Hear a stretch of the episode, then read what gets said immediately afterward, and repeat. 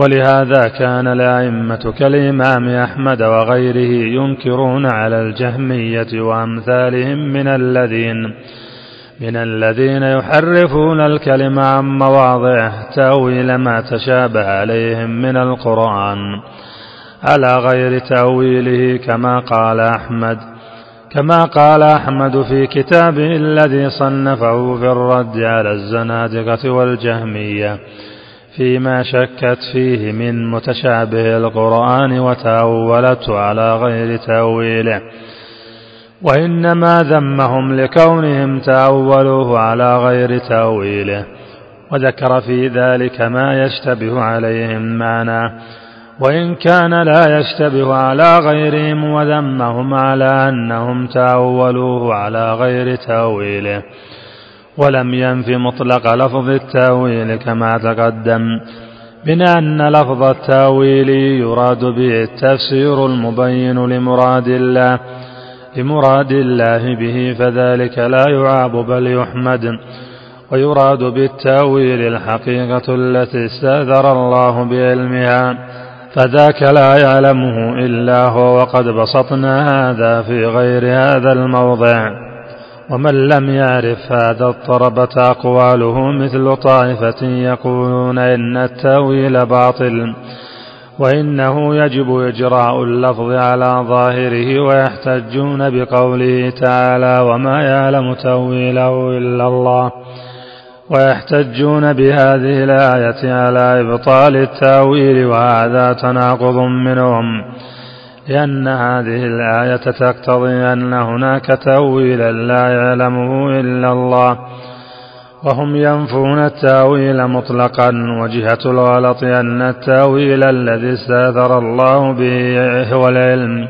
وجهة الغلط أن التأويل الذي استاثر الله بعلمه هو الحقيقة التي لا يعلمها إلا هو. وأما التأويل المذموم والباطل فهو تأويل أهل التحريف والبدع الذين يتأولونه على غير تأويله. ويدعون صرف اللفظ عن مدلوله إلى غير مدلوله بغير دليل يوجب ذلك. ويدعون أن في ظاهره من المحذور ما هو نظير المحذور اللازم فيما أثبتوه بالعقل.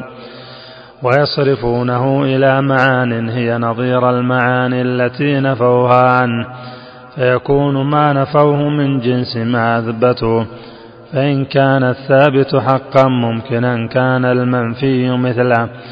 وإن كان المنفي باطلا ممتنعا كان الثابت مثله.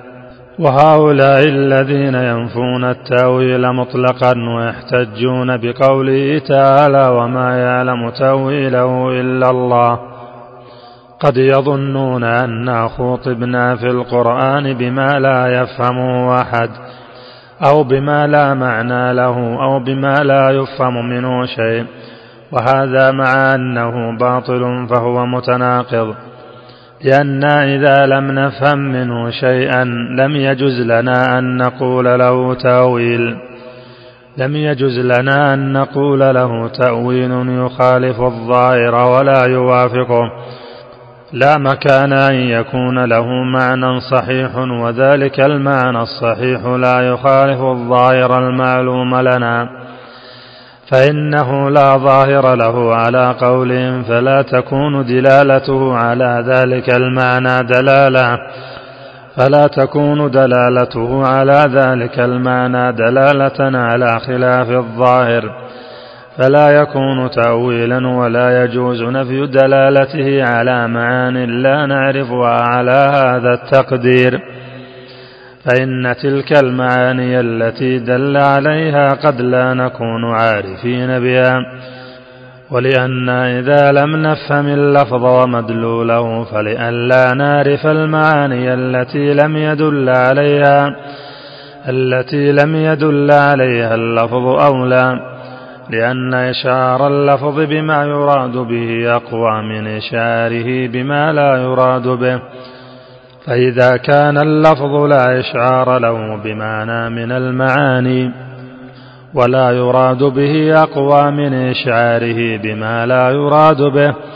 فإذا كان اللفظ لا إشعار له بمعنى من المعاني ولا يفهم منه معنى أصلا لم يكن مشعرا بما أريد به. فلئلا يكون مشعرا بما لم يرد به أو لا. فلا يجوز أن يقال إن هذا اللفظ متأول بمعنى أنه مصروف عن الاحتمال الراجح.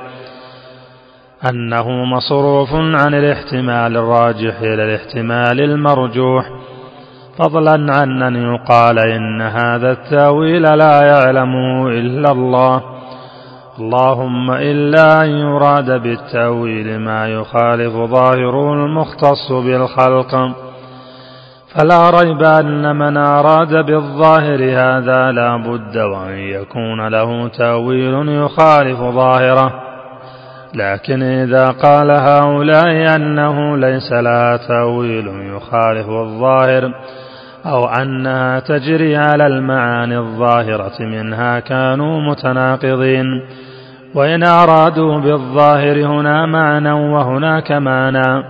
وهناك معنى في سياق واحد من غير بيان كان تلبيسا وإن أرادوا بالظاهر مجرد اللفظ أي تجري على مجرد اللفظ الذي يظهر من غير فهم لمعناه كان إبطالهم للتأويل أو إثباته تناقضا لأن من أثبت تأويلا أو نفاه فقد فهم معنى من المعاني.